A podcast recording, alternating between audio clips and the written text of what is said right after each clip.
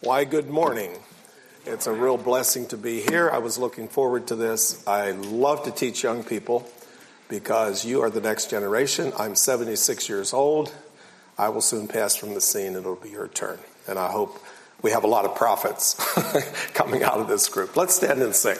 Oh Lord, within my soul, I long for purity to be complete and whole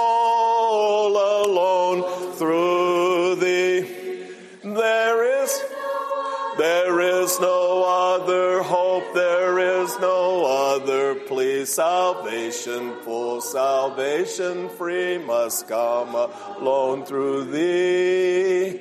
I bend before thy cross and know my heart can be cleansed from its sin and dross alone through thee. There, is no other hope, there is no other plea. Salvation, full salvation, free must come alone through thee. Shall we pray?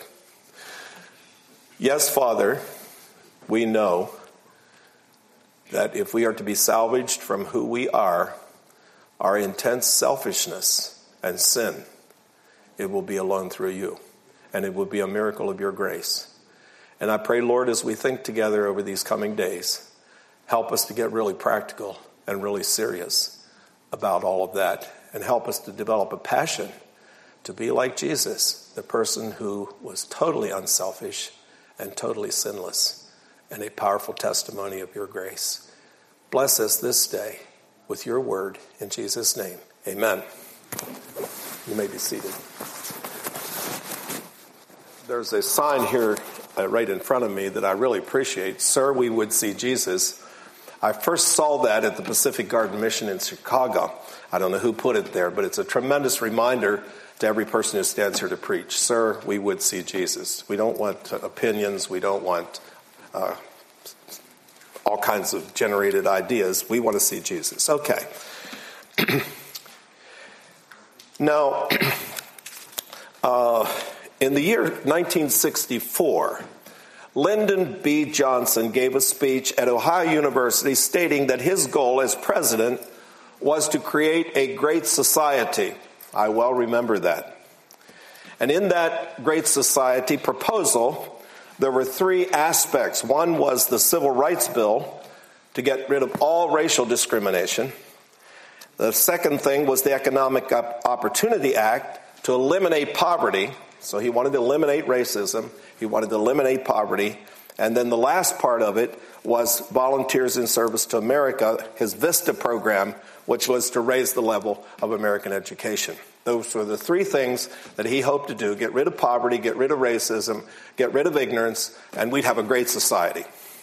Well, by 1968, four years later, his hopes of leaving a legacy of domestic reform were seriously in jeopardy. We were in the middle of a terrible uh, Vietnam War.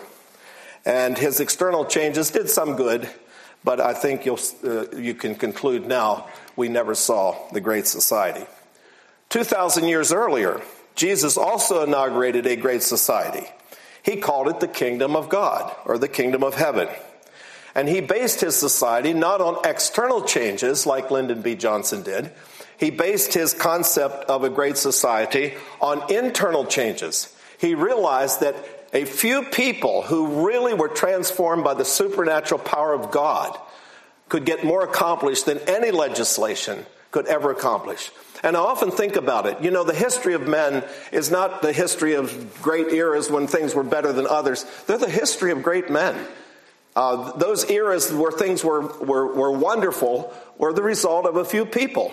People like Elijah, people like Moses, people like Jesus, people like uh, uh, Menno Simons, uh, people like Michael Sattler, people like John Amos Comenius, the last bishop of the old Hussite Moravian church who, when he was driven out of his country, stood on top of the mountain and said, I have planted a hidden seed and it will someday bear fruit. And that was the Moravian movement you've all heard about, which came uh, about another generation later.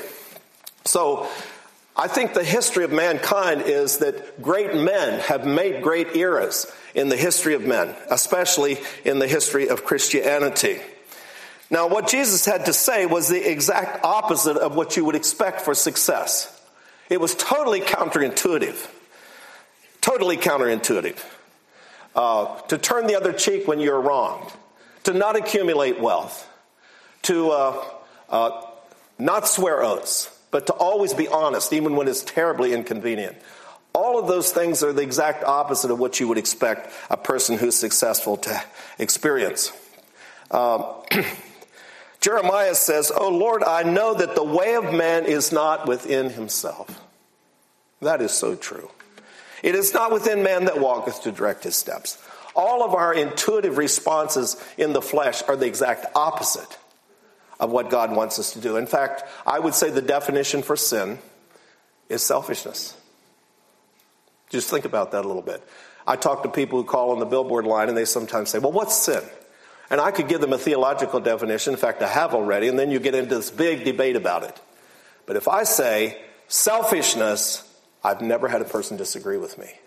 Never have I also had a person disagree with me that selfishness was the greatest problem of the human race, that has caused us the greatest amount of sorrow. So, that said, uh, that's why everything that we would do intuitively is wrong, because it comes out of self. Okay? All right, so we want to look now at uh, the Sermon on the Mount. So turn to Matthew chapter 5. Now, if you ask me to come to your church and preach whatever I want to preach, uh, you are likely to hear messages from this passage of Scripture. It's an amazing passage of Scripture. It is the constitution of the kingdom of God.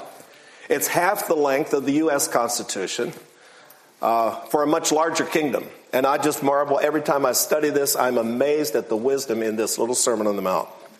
So, uh, we want to do some Bible memory. We're going to have you memorize this week uh, verses 1, uh, 1 through 12. And so you can just plan to do 1 through 4 tomorrow morning and we'll quote it together. And maybe at the end of the week I'll actually have you write it out. I'm not sure. We'll see how that, that goes. All right. So, what do we have here in this introduction to the Sermon on the Mount? For years, I wasn't quite sure why the Sermon on the Mount began without talking about the new birth. That would be intuitive, wouldn't it? That if you're going to have a constitution of the kingdom of God, you should start with the new birth. And it took me a long time before I finally realized that's exactly what you have here at the beginning. Not only do you have the picture of the new birth as an event beginning in chapter verse 3, but you have the whole process that it involves. What begins to happen? A whole cascade of characteristics that begin to occur in the life of a person who has been born again. So you have a blow by blow description of what the new birth looks like. When it happens, what kind of characteristics start to come forth and begin to grow in the life of the person who has been born again. All right, it says that Jesus sat to give this teaching. They tell us that rabbis walked around when they gave instruction, or they stood. But if they really wanted to give an official statement, they sat and their disciples listened uh, standing. Uh, we still have that today uh, represented. If you go to any great cathedral, they will take you to the cathedra. That's what a cathedral means, the place where the cathedra is. And the cathedra is the seat where the bishop sits, where he sits. It's his seat. And so that's still recognized that if a man's going to really intensively teach his disciples, he'll sit to teach. And so I guess you can say I'm not teaching this morning, but anyway, maybe I should get a chair and sit here in front. I'm sure you will be impressed. Anyway, so here Jesus is giving the Magna Carta of his kingdom, and he begins with the word blessed. Now, some people sort of have this idea that, me, that blessed means how wonderful and happy you are. That's not what this word blessed means. This blessed means there is a blessing going to be bestowed on you. It's something you're going to be given you're going to receive a blessing from God. Okay? It's not a feeling, it's a gift bestowed. It's an exclamation. Blessed, congratulations! You're in the best position you could possibly be in. You, there's no situation where you could possibly receive the resource of heaven poured upon you like you will be as these characteristics come forth. So it's an exclamation of congratulations for the gift that is bestowed. Uh, wonderful. Because God is not here to give us happiness, a feeling of happiness. I don't know, are you familiar with the word hap? It was Ruth's hap to be in the field of Boaz. It means it just was her circumstance. She was in a good circumstance. Happiness is based on good circumstances. Uh, and you know how they are. Sometimes they, you go up and sometimes you go down with your circumstances. But this is not based on that. The Christian's life is not determined by circumstances at all. When a man can stand and sing while he's being burned at the stake, which would, I would say, be the worst circumstance you could possibly ever get yourself into, and he can stand and praise God while that's happening, then certainly this blessing, this joy of the Lord has nothing to do with circumstances. It transcends circumstances. And that's exactly what God wanted. He wanted something internally that was supernaturally powerful that would overcome any circumstance. In John 16, 22, he says, Your joy no man taketh from you. The people who depend on circumstances are always up and down. They're bipolar. I went to my doctor one time and said to him, What do you think of all these diagnoses of people who are bipolar? And he threw back his head and laughed. He said, John, we're all bipolar. He said, when our circumstances please us, our feelings go up. And when they don't please us, they go down. And I'll let you meditate on that. But uh, Christians are not bipolar. They are not, they are not governed. They are not controlled. They are not uh, dominated by their circumstances. They've gotten to a place of rest and peace and genuine joy, which is a sense of well being which is a sense that all will be well. I went through the Old Testament one time when I was reading, I underlined all the times that God says that it may be well with you. That's what we're talking about. Shalom, success, prosperity in the true sense of the word. So, we want to start right in today and see how far we get. So, we'll look at verse 3. Blessed are the poor in spirit. And if you're taking notes, I have reworded these so that they have a real practical flavor to them. This one I have called destitute in spirit. Now, there are two Greek terms for poor, they tell me. One is the person who has just enough to get by, and the other one is the term that means abject poverty, nothing and no hope of anything. That's the Greek term that's used here. Poor in spirit, destitute in spirit. A declaration of dependence. You all know about the Declaration of Independence. Well, this is a declaration of dependence. Jesus said, Without me, ye can do nothing. And he meant that. He meant exactly that. People call me on the billboard line and sometimes say, Well, can I be a good person without Jesus? And I said, Oh, I said, there's a light that lights every man that comes into the world. Sure, you can do a lot of good things to make yourself feel like you're a good person, but when, when push comes to shove and marriage gets difficult, most of you are going to run. And when telling the truth is going to put you in a corner, you're going to, you're to fudge on the truth a little bit. And when somebody does you wrong, you're going to try to put some hurt back on them, gossip about them or something. And I certainly don't think you're going to give your resources, your money away. You're, you're going to accumulate wealth for yourself. To obey Jesus requires supernatural enablement. I tell my charismatic friends, you people want to see all kinds of miracles, live the Sermon on the Mount. You'll see lots of them. It requires a miracle to live that way. This is a declaration of, of dependence. Uh, some of you have seen me give this, but I always give it because I, I don't want us ever to forget it. And this comes from Francis Schaeffer.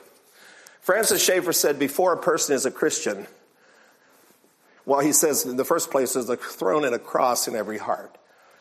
Before the person is a Christian, Christ, self is on the throne and Christ is on the cross. And the change that takes place when you become a Christian is you put Christ on the throne and you put self on the cross. And I want to say something, and you keep him there. Because self loves to get down off the cross. And so I always illustrate the cross this way this is self, and this is Christ. And so here we go along in life.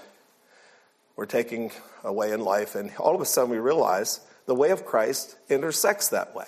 And this was, in fact, the way of the flesh, or at least there was an awful lot of flesh in it. And I all of a sudden come to this place. I'm standing down in the car lot, fellas. I'm buying a car, and ah, oh, here's the dream car. This this will make a statement. All heads will turn when I drive with. And then all of a sudden, wait a minute, Jesus didn't teach such a thing. And so now we have to make a decision. Are we going to keep going our own way? Or are we going to go the way of Christ? And that's why Jesus said we have to take up our cross every day, because every day you're making decisions, and every day you have to do this over and over again. And that's the best way I can describe the new birth. It's, it's a commitment to this. It's a commitment to Christ on the throne. It's a commitment to the Lordship of Christ. Now, when I was a boy growing up, that was never taught. I never heard, believe it or not, in a conservative Mennonite church, I never heard a sermon on the Lordship of Christ. And I certainly never heard a sermon on the kingdom of God. I heard what I call a save me gospel. You need to get saved so you can go to heaven when you die. Well, that's true.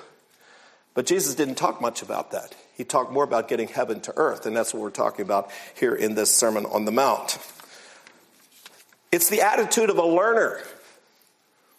When we come to Christ, we have almost everything to unlearn and almost everything to learn because, as I told you, it's all counterintuitive. Our natural inclinations go in the exact opposite direction. We have to learn, we have to uh, uh, apply discipline uh, by the power of the Holy Spirit to, to correct this way that, that goes uh, in the direction of self. It, it's, it's a constant attitude of a learner. I often illustrate it this way to my callers that call. I said, let's illustrate it this way. You need a, a new kidney. So you go to the surgeon and you crawl up on the operating table and then you say to the surgeon, Would you please give me a local anesthesia? I don't want a general anesthesia, and this is the reason why. You and I are going to discuss each cut, and if we agree, you'll cut, and if we don't agree, you won't. How many of you think a surgeon would agree to that operation? I don't see any hands. Why not? You die on the operating table. You know nothing about surgery, of, of anything for that matter, let alone a kidney. And so the surgeon is not going to do that operation unless he has absolute control because he's the only one that knows how to do it. And he's going to cut, and it's going to hurt. But surgeons don't cut to hurt, they cut to heal. Hurt is part of the process. Jesus is going to cut to hurt. Here's a young fella. I talked to him on the phone. He's living with his girlfriend. And I have to tell him if you're serious about following Jesus, you need to break off that relationship and seek the Lord before you enter into uh, marriage eventually. Ooh, I love her. That tears my heart out. Yes, of course. But that's exactly what happens. And it happens to all of us. God cuts out that car you wanted to buy. God cuts out that dress you wanted to make the way you wanted to make it. It's just a constant cutting, but it's a cut to heal. The, the, it yields the peaceable fruits of righteousness. And righteousness is nothing more than getting life right, living it the way it's supposed to be lived. All right. We need to be brought to total trust in God. How many have read the uh, accounts of George Mueller? Well, you should. His favorite verse in the Bible, the verse he based his whole life on, was Psalm 81:10. Open thy mouth wide and I will fill it. But opening our mouth wide involves what I just pictured there. Okay? Or Louis Pasteur, to show you a little bit how we are. Louis Pasteur was a chemist, he was not a doctor. And uh, up until the time of Louis Pasteur, uh, diseases were considered to be the result of bad vapors and uh, superstitious ideas of all sorts. And uh, they did strange, strange, things like letting blood and all that. Louis Pasteur one day looked at a, a drop of blood through a microscope and he saw these squiggly little things and he discovered the whole idea of germs. So he went to the doctors and said, The reason why one third of your people are dying in the hospital is because you're not washing your hands between uh, procedures and you're carrying germs from one person to another. If you start washing your hands, all this death will be greatly reduced. And they laughed at him. They said, You're not a doctor, you're a chemist. You don't know anything about surgery, uh, about doctor, uh, physicians' behavior. We, we're, we're, we're physicians, we know. Well, in order for the, any scientist to learn anything, they have to sit down before the facts and let the facts speak and lay aside all their preconceived ideas and let those facts speak. And that's what we have here. Jesus is saying, sit down as a learner, be poor in spirit, be destitute, say, I know nothing. I'm going to learn it all from Jesus. I'm going to take his word for it. It's all going to be counterintuitive. As we go through these messages, it's all counterintuitive. And it all takes a miracle. So that's destitute in spirit. That's how we enter in. That's how we get into the kingdom. That's the new birth, making this change that I just described there on the whiteboard. Well, these, these all lead to each other. This is a cascade of uh, events that take place that follow that. Because once that happens, your eyes are all together seeing something different. God is different. I'm different. The world is different in the way I view it. I see the holiness of God like Isaiah. And I realize, like John says, this is the message we've heard of him, that in God there is no darkness at all. If any man says he walks in the light and walks in darkness, he lies. We realize that, that this is a holy God. We can have no connection with him unless we come to terms with sin. And we have a lot of sin. We see that. And the world, what we thought was funny and laughed at it on the uh, TV uh, comics that they have. I, I, don't know if you've ever, I've been in places already where they were playing these comedies and people were laughing at preachers and laughing at fathers and laughing at all kinds of sinful stuff. It's not funny anymore. We see the world as a, a huge tragedy, a battlefield where people are dying from their own stupidity and their own misguided ways. And so that's why the second one here is blessed are they that mourn. That's, that's a good experience. In fact, if you say you're converted and you haven't had that transformation in your understanding of God, in your understanding of your undoneness, and your understanding of the wickedness of the world and its misguided ways, if, if that has not completely changed, then you might question whether you actually got into the kingdom. Because that's, that's the next thing that happens. A total different concept of life emerges. Now, again, The word mourn, they say in the Greek, has two meanings. This meaning is the meaning that means the worst possible sorrow you could experience. It's Jacob mourning for his lost son Joseph, and he could not be comforted. He could not be comforted. This is the severest kind of mourning that the, word, the Greek could possibly convey to us.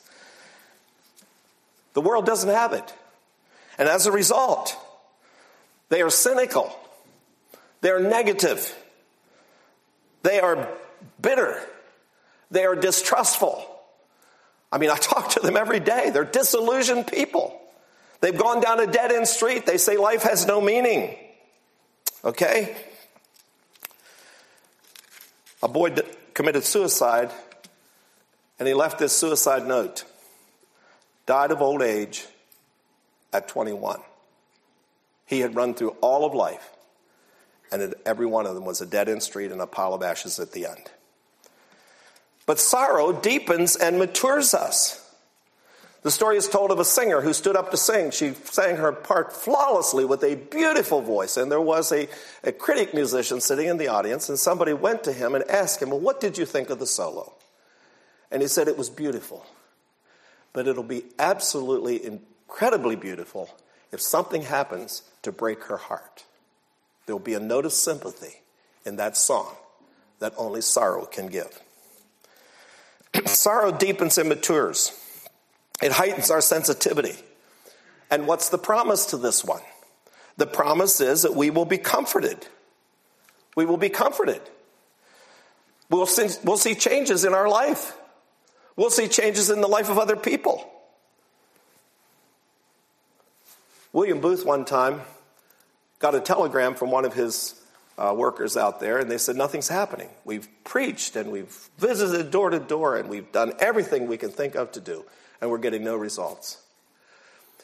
He sent back one little message with two words try tears. Try tears. Allow God to break your heart, and that'll make the difference. So, The promise to the brokenhearted is they will be comforted. They will begin to see, instead of cynicism, instead of all this stuff that's so negative, they will begin to see some positive things happening in their life and in the lives of other people as a result of their sensitivity and brokenheartedness in preaching the message of the gospel. so that's blessed are the merciful.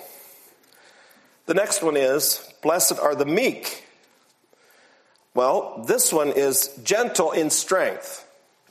So now we've had three uh, characteristics destitute in spirit, which leads us to brokenheartedness because we have different eyes to see, And as a result of those different eyes to see, we relate to other people in a different way. We see them as people in tremendous need, like we are. We have seen ourselves.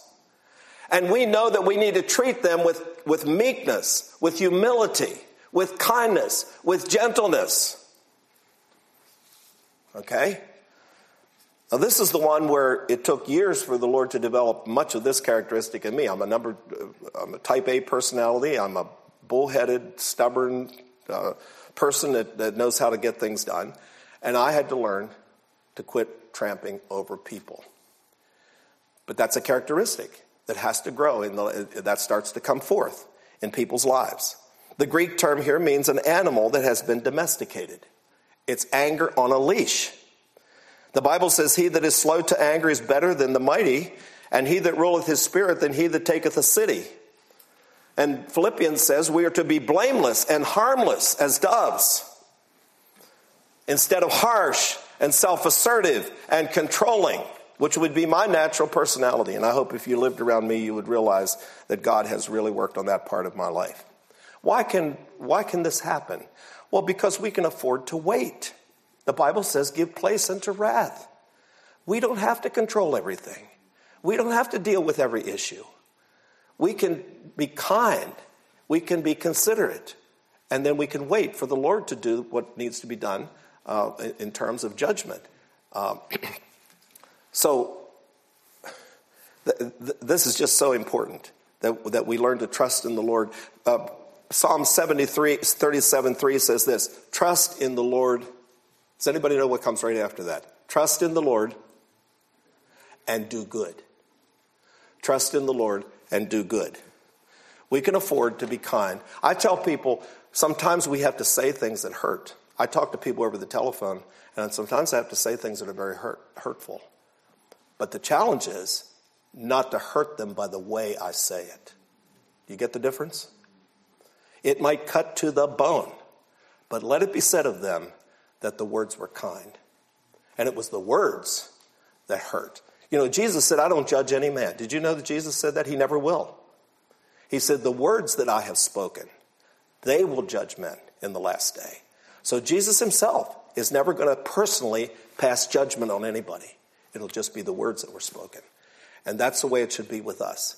That if, if there's going to be judgment, if there's going to be hurt, if there's going to be surgery, let it be the words let it not be the attitude or the way we did it or the way we said it. I really appreciated the words that were said at Moses Stoltzfus's funeral. Nobody could ever remember Moses being angry. I went to Myron afterward. I said, Myron, you grew up in Moses' home.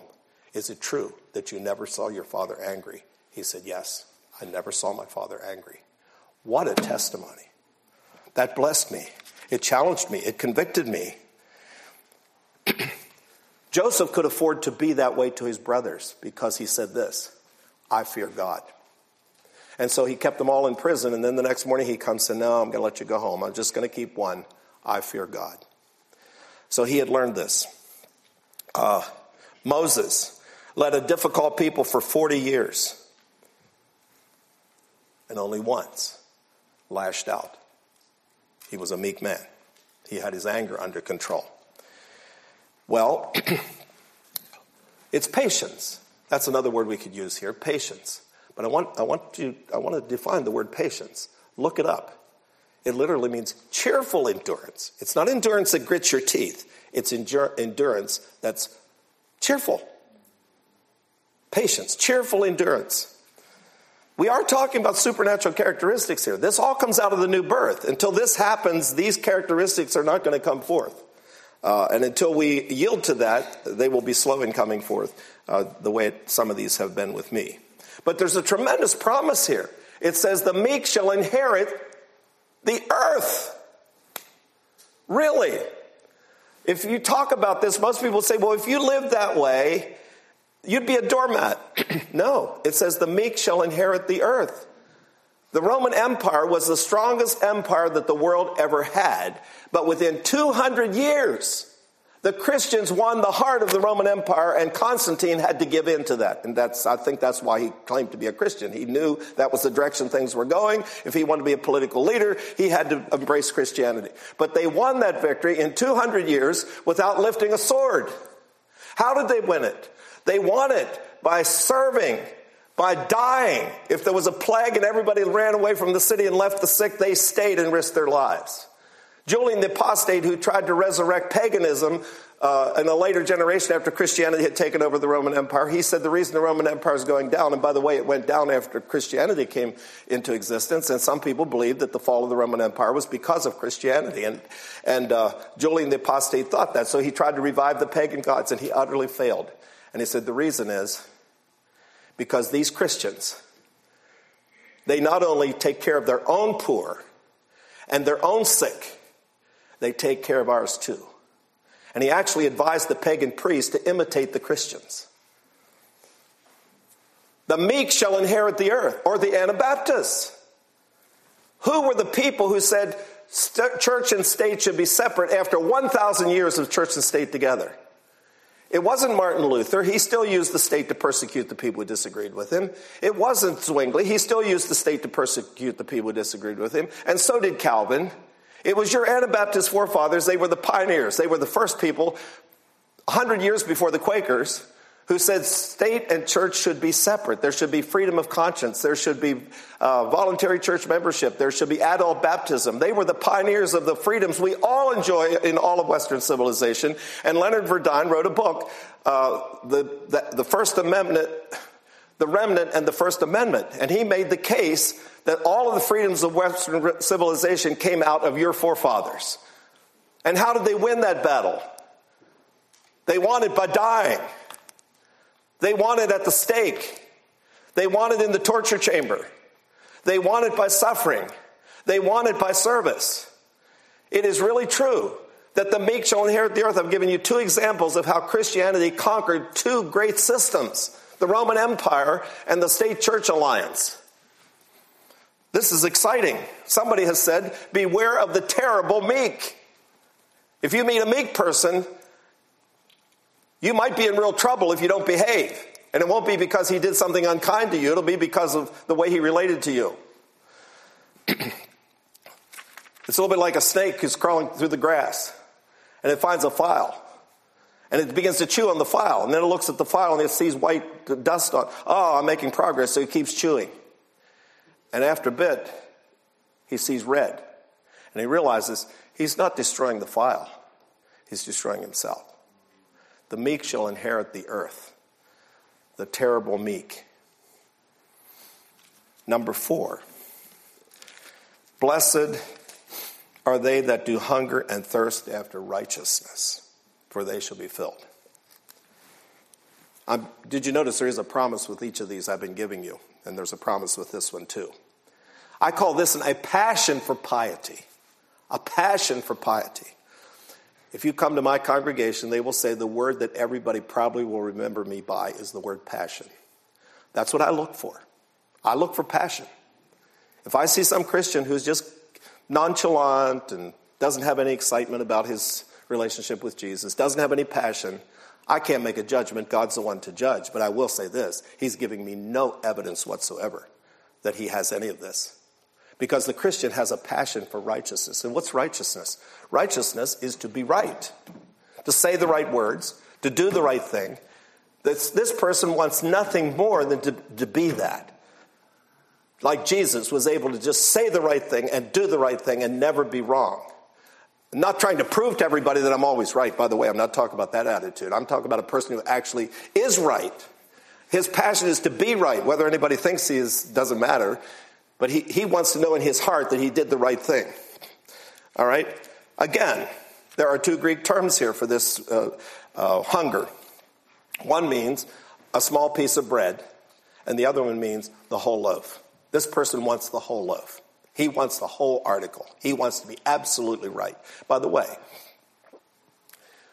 if somebody asks you what is the goal of Christianity, what would you say? I want to get one thing straight here it's perfection. It's perfection. And we shy away from that because everybody said, well, nobody's perfect. Well, we didn't say that anybody was perfect. But the passion is for perfection. At the end of this chapter, Jesus says, Be perfect as your Father in heaven is perfect. Paul says, I strive to the point of agony to present every man perfect in Christ. Peter says, Be holy, for I am holy. Paul says, I haven't attained that, but that is my pursuit. Now, God doesn't reward us for actually achieving it completely. He rewards people for their pursuit. David wanted to build the temple one time, and God did not let him build the temple, but he said, David, it pleases me you wanted to build the temple. That's all God wanted to see, was a passion for it. And so a passion for perfection is what God is looking for here. All right, and so that's what we're talking about. A passion for piety.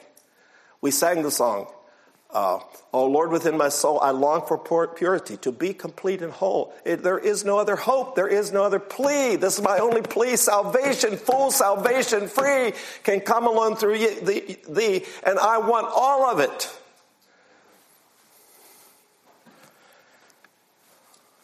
William Law wrote a book, A Serious Call to Devout and Holy Life. How many have read that book? Well, you uh, church leaders here should, well, I'm telling you what to do, but I'm going to do it anyway. You should buy copies and pass them out and have every member of your church read that. That's the book that the Wesleys were reading. That's the book that everybody that was doing anything during that time where great things were happening in England. William Law was behind it all. They were all reading A Serious Call to Devout and Holy Life. And he devotes a whole chapter in that book to what he calls spiritual intent. You are just as spiritual as you want to be. You are just as spiritual as you want to be. If you see somebody who is really spiritual, is dynamic and successful, and a, just a shining example of what a Christian should be, that person had a purpose, like our brother was talking about today. He wanted that. He had a passion for that. He pursued that. He did things to move him in that direction. You're just as spiritual as you want to be. So if you see somebody who's careless and lackadaisical and, and uh, tepid in their spiritual experience and nominal, that person never intended to be spiritual. It's just that simple. You are as spiritual as you intend to be. Well, this person wants to be perfect. He's discontented with everything that's unlike God. Everything that's unlike God to him is a little bit like ending a song on ti. Can you imagine us singing a song and ending it on ti instead of do or me or so? In fact, Mozart had a trick he liked to play on his dad. He liked to come home late at night. His father, by the way, was a musician that gave him his original training. He was a musician too. Old Leopold was a, a, a professional musician. And Mozart would come home late at night. What time is this? Okay. He'd come home late at night, he'd sit down at the piano, and he would play a song, and he would, it, it would, it would keep rising in its uh, intensity, and then he'd play the last note, and then he'd go to bed. Uh, I'm sorry, he played the next to the last note, and then he would go to bed. And poor old Leopold would toss and turn in his bed. And he'd toss and he'd turn, and he'd toss and he'd turn until he'd go downstairs and play the last note, and then he could sleep. Well, that's how this person feels about perfection. He is passionate. He will never be satisfied until he sees himself making progress toward that goal. That's his passion. Well, why does this, and a tremendous promise here, it says he will be filled. The word filled here is the Greek word for gorged. Now, if you're gorged, what does that mean? Stuffed running over, maybe literally. this is a promise. Why? Why does it say that the person who has a passion for perfection, even though he hasn't achieved it, will be gorged? Because that's what you were made to be. You were not made to ingest sin. You were not made to be jealous. You were not made to be competitive. You were not made to be immoral. You were not made to lie. You were not made for any of those things. And when you do those things, they are like pouring sand into the equipment. It'd be like going out into the driveway and getting some stones and say, I'm going to make me some stone dust and bringing it in and turning on the blender and putting the stones in the blender. You won't have stone dust and you won't have a blender. The blender was not made for that. And that's how sin is. You were made for righteousness constitutionally.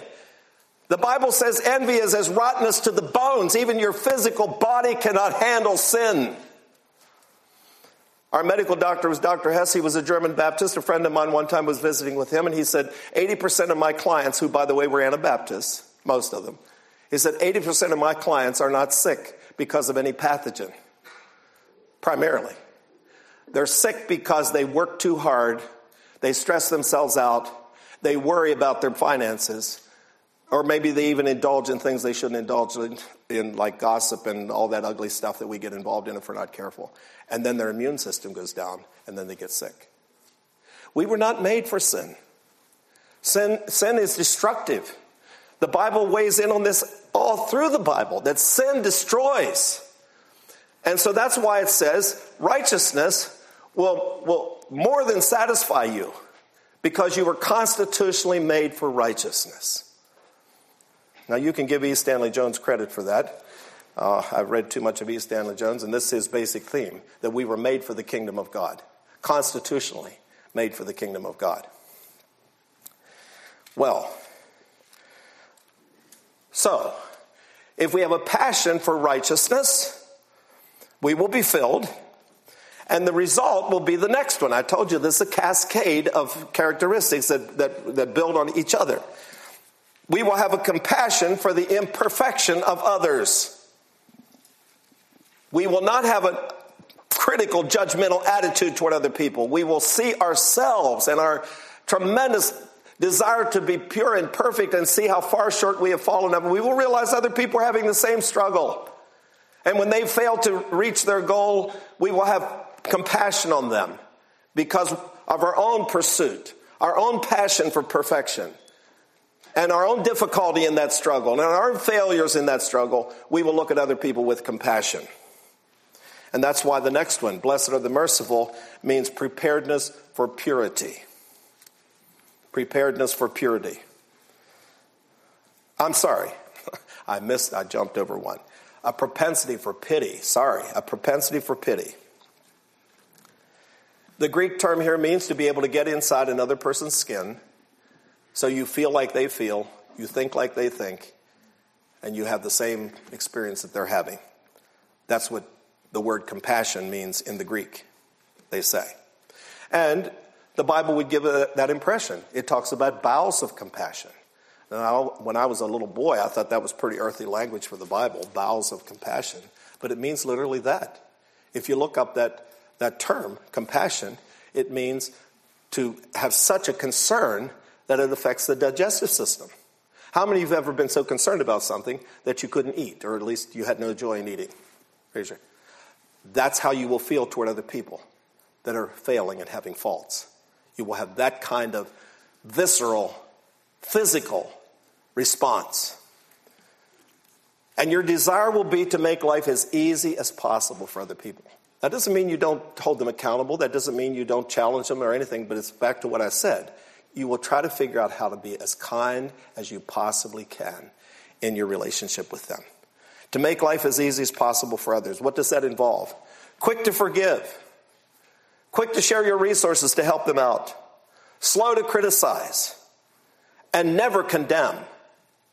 We'll talk about that in my last message, what it means to condemn. You never do that. Jesus never did it. It says he did not come into the world to condemn the world. And he had to tell his disciples sometimes to quit doing it. I didn't come into the world to destroy people, I came into the world to save people. What is the promise? The promise is that those who are merciful will obtain mercy. The story is told of Sundar Singh. Sundar Singh was a, was a uh, uh, preacher of the gospel in India, and he wore a saffron robe just like the holy people in his, uh, uh India and went around preaching, was highly esteemed by everybody. And this is the story that's told of him that one time he and a friend of his were going to go across the Himalayan mountains to preach to another village. And they started up this mountain and they realized that the weather, and the weather turned unseasonably cold and they were not dressed for it.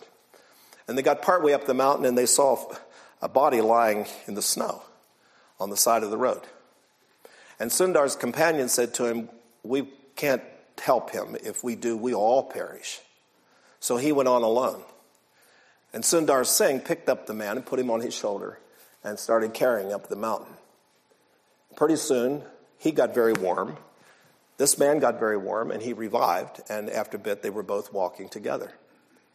And then they came upon another form in the snow, the companion that said he had to go alone to save his life. And he bent down to listen, and there was no breath there. He was dead. Blessed are the merciful, for they shall obtain mercy. I shall never forget one time I was driving with Lester Showalter on the interstate. He was driving, and it was just pouring down rain. And we, came, we passed a man who was changing a flat tire. I probably kept on going. But he said, wait a minute, we have to go back and help that man. And he had an umbrella, and we backed up on the interstate on the shoulder, and we held an umbrella and helped that man change his tire. I was rebuked. I would not have done that. But that's the attitude that people have who are developing these characteristics that grow out of the new birth a propensity for pity. Blessed are the merciful, for they shall obtain mercy. Now we get to the one that I almost missed, and that is preparedness for purity. Preparedness for purity. Unmixed motives. Blessed are the pure in heart, for they shall see God. So, what gets mixed here in the heart? Self self. Okay? There's no insidious intrusion of self here. All right? But self really wants to intrude, and it does it in very, very interesting, pious ways.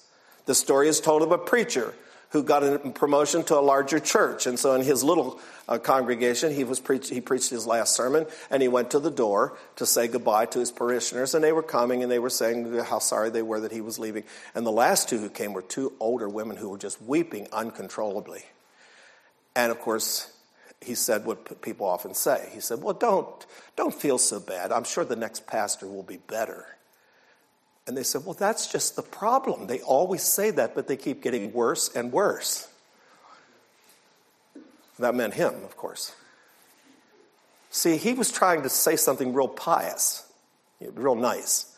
Uh, don't feel bad. The next pastor will be better. But down in his heart, what he really wanted was, oh no, nobody could be better than you. Uh, uh something like that is probably what he was expecting. And I'm sure he was really delighted to hear what they said.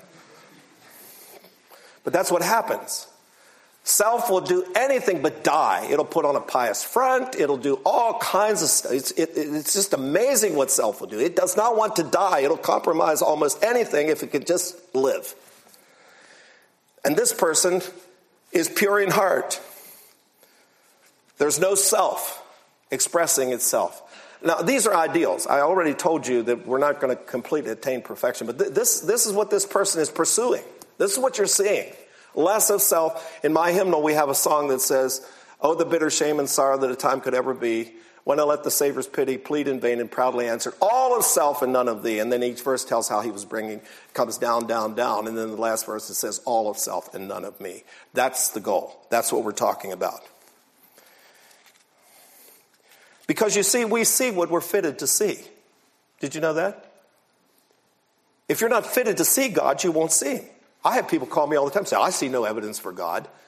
And I say, Well, I see evidence for God everywhere I look. And I tell them about it, and it doesn't impress them. They can't see God. They're not, they haven't fitted their heart. Their self, self is reigning there. And they can't see God. You see what you're fitted to see. You walk out in the night and you see stars. That's what most people see. If you've trained your eye you will see all kinds of constellations and all kinds of relationships between those constellations and all kinds of things about them. And that sky will all of a sudden, I remember the first time I went to visit my scientific friend Lester Showalter. He had a t- telescope and he had a lecture and he showed us all this stuff in the sky that I never saw before. Why? Because I was not trained to see it. Another time, I took a walk through the woods with my friend Roman J. Miller, who was the uh, head of the science department at Eastern Mennonite College, and uh, he's a biologist. And when I walk in the woods, I enjoy the fresh air, I enjoy the smell of the leaves, and I enjoy the beauty of the trees and the wildflowers. Yeah. But in that walk through the woods, he told me the medicinal value of those, that plant and that plant and what that tree was and facts about those trees. It was a whole different experience. Why? Because he had eyes that were trained to see. and you will not see God until you get self out of your life. The more of self you have, the less you'll see of God. The less you'll be like, in fact, that was Isaiah's problem. He had his focus on Uzziah. Go read about Uzziah. He was one of the greatest kings of Israel. He invented all kinds of ingenious military equipment. He won all kinds of victories for Israel. He was a powerful king militarily. And Isaiah was the prophet. And then when he died, oh, he went into the temple. He got so great, he finally decided one more thing he needed. He needed yet to be a priest. And when he tried to do that, he was struck with leprosy. And Isaiah had to hear him say, unclean, unclean, the rest of his life. And then he died. And Isaiah said, Then I saw the Lord. There was too much Uzziah in his thinking. And when Uzziah died, there was everything that he'd put his hopes on died. And then he saw the Lord high and lifted up. And by the way, it said his train filled the temple. Everybody was impressed with God's presence in the temple. And Isaiah realized it was only the hem of his garment. there really wasn't much of God in the temple. He saw the Lord high and lifted up. He saw who, what he really was like above the temple. So we see what we're trained to see. Our single desire should be to please God. To please God. I did not say obey God. Certainly, we're going to obey God. But there's a difference between obeying and pleasing. If I go to town and I tell my children, now when I come home, I want your room straightened up and I want the dishes washed and I want the floors uh, uh, washed. And I come home and that's done. They've obeyed me, that's fine.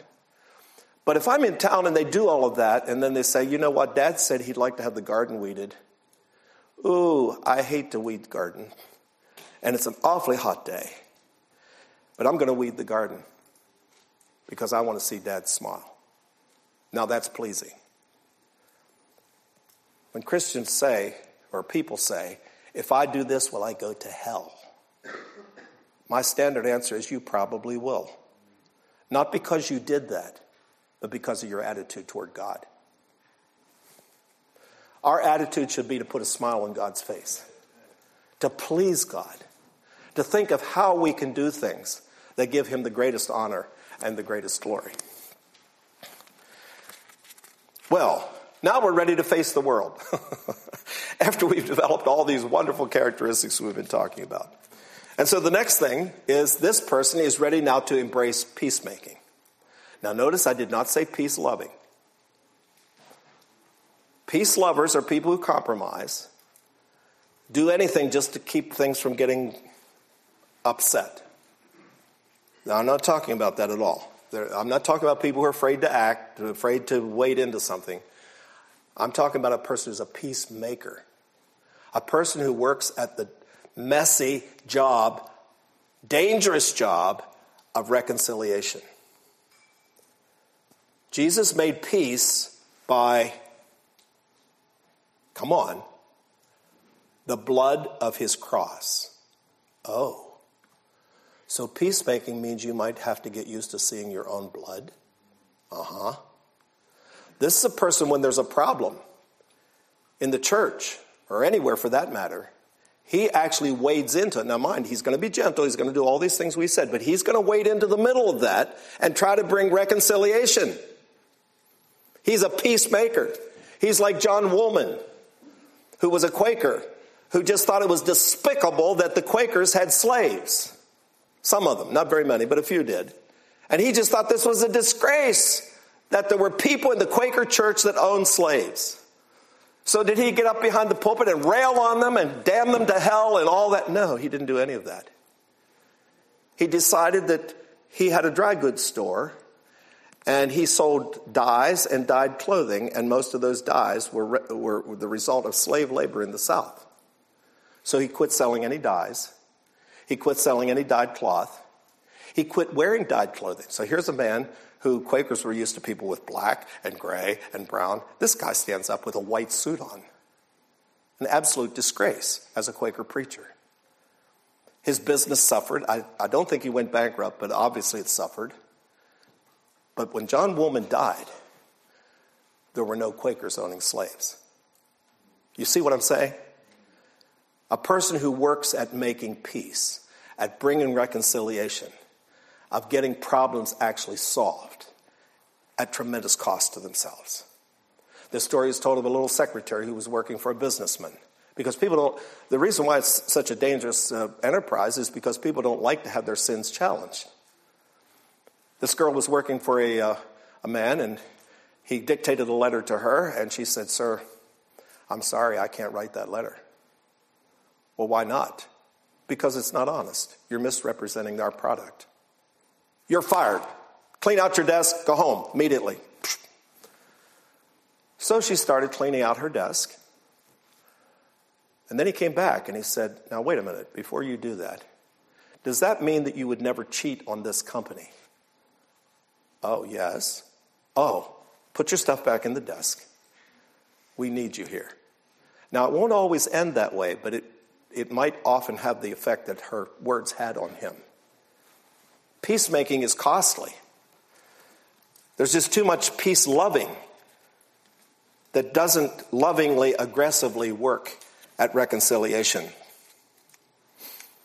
The eighth thing here it says, Blessed are they which are persecuted.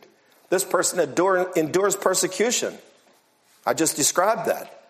The world is not a friend to grace. Suffering is required. All they that will live godly in Christ Jesus shall suffer persecution. I like the little poem by Edwin McNeill Poteat. He cannot heal who has not suffered much. For sorrow, sorrow only understands. They will not come for healing at your touch who have not seen the scars upon your hands. There's nothing like suffering to add authority and power to the gospel. Adoniram Judson, after he suffered incredible torture and persecution at the hands of the Bermuda government, when he finally was set free, he went to the king to ask permission to go preach to another tribe. And the king said, Well, anybody but you. But if they see those scars on your hands, that's going to make your message powerful. No, you can't go. the early Christians won the heart of the Roman Empire by this. Think what it cost to be an early Christian. You're a stonemason. You build idol temples. You've lost your job. You're a silversmith. You make little figurines of the idols. You've lost your job. You go to a meal to one of your relatives, and the first thing they do in their meals, almost all of them, was to pour out a libation to one of the false gods. So you can't go. So there are the broken relationships, to say nothing of the horrible tortures that they endured under the Roman Empire. So, they, all, they also won the world in 200 years because of it. Tertullian was asked by the men who made the figurines how are we going to live? Does anybody know his answer? Must we live? That was their attitude.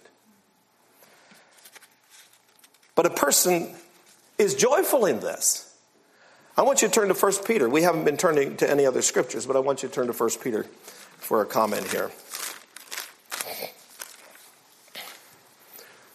1 Peter, of course, is about suffering. Our brother referred to that this morning. Uh, 1 Peter chapter 4, verse 12. Beloved, think it not strange concerning the fiery trial which is to try you as though some strange thing happened unto you, but rejoice. Inasmuch as ye are partakers of Christ's sufferings, that when his glory shall be revealed, ye may be glad also with exceeding joy. Now, this is the verse I want. If ye be reproached for the name of Christ, happy are ye, for the Spirit of glory of God resteth upon you. There's a special glory rests upon the person who is suffering, taking it patiently and cheerfully Singing praise, he says, rejoice and be exceeding glad. By the way, one of the evidences of being filled with the Spirit, well, the evidence, as far as I'm concerned, of being filled with the Spirit is this very thing. We're told it's tongues by some people, but it doesn't say be filled with the Spirit, speaking yourself in tongues. That's really where the Holy Spirit should have put that. Be filled with the Spirit, speaking to yourself in tongues. And I say it's not there. What is there? Singing and making melody in your heart, an unquenchable praise at the stake everywhere. When things are going wrong, you're singing. It's a song that cannot be quenched. That's the greatest evidence of the Holy Spirit. Praise in every situation and circumstance. For our light affliction worketh for us a far more exceeding and eternal weight of glory. But we think we're making sacrifices sometimes. I heard a comic one time mocking the modern sense of sacrifice. He said this Many have given of their lives, and some of us have even given of our time. And the last point rejoice. He exudes praise. Brothers, we are treading where the saints have trod. Christ is nearer in this experience than anywhere else. I heard Richard Wurmbrand one time, Tortured for Christ. Some of you read his book. I heard him speak in person. And he said, This is a strange thing. But he said, In that torture and in that persecution, there was a presence of Christ that none of you experience unless you're in that. And he said, Now I'm in the West. And he said, Now I'm free. And now I'm not experiencing that. And he said, There's something in me that would love to go back to that. But my flesh, of course, does not want that. But he promised us that in the, his suffering and in his persecution, there was a special fellowship. Paul says that, that I might know the power of, of his resurrection, the fellowship of his suffering. And Richard Wurmbrand said, This is very real. And you'll never know it until you're in it. And that's why I look forward to the possibility of persecution. I look, I don't look forward to it like anybody doesn't look forward to it. But I have to believe that in that there will be something I've never experienced until then. And uh, yeah, it's Shadrach, Meshach, and Abednego in the fiery furnace with the Son of God. Uh, joy through the cross, who for the joy that was set before him endured the cross, which was set of Christ. So here we come to the end of the Beatitudes. They begin with self renunciation and they end with rejoicing. The world begins with selfishness, self sufficiency, and they end with cynicism, disillusionment, and negativism. I conclude by referring to the song, In Shady Green Pastures, So Rich and So Sweet, God leads his dear children along. You have to understand that that song was written by a pastor and his wife. He was a poor pastor that never had much money, but they dreamed someday of having their own little cottage. So they saved out of their meager earnings all their lives, and in their older years, they were able finally to build a very, very modest little cottage. And they were so happy with it for a very short period of time. And then he was called away to preach somewhere, and she went with him. And when they came home, the cottage was burned to the ground. And it was determined it was arson by somebody that hated him. And out of that came this song some through the water, some through the flood, some through the fire, but all through the blood. Some through great sorrow, but God gives a song in the night season and all the day long. A professional musician visited her at the end of her life. When he died, she had no money to go on. She ended up in the, in the poorhouse. But he said, even in that circumstance, he said, I never met a more joyful person than that woman in the night season and all the day long, God gives a song. I wanted to sing that at the end, but we don't have the book here. And I don't have time, and I'm going to conclude within 30 seconds here, believe me. I don't have time to do the next verses. We're going to skip those. But the whole purpose is influence.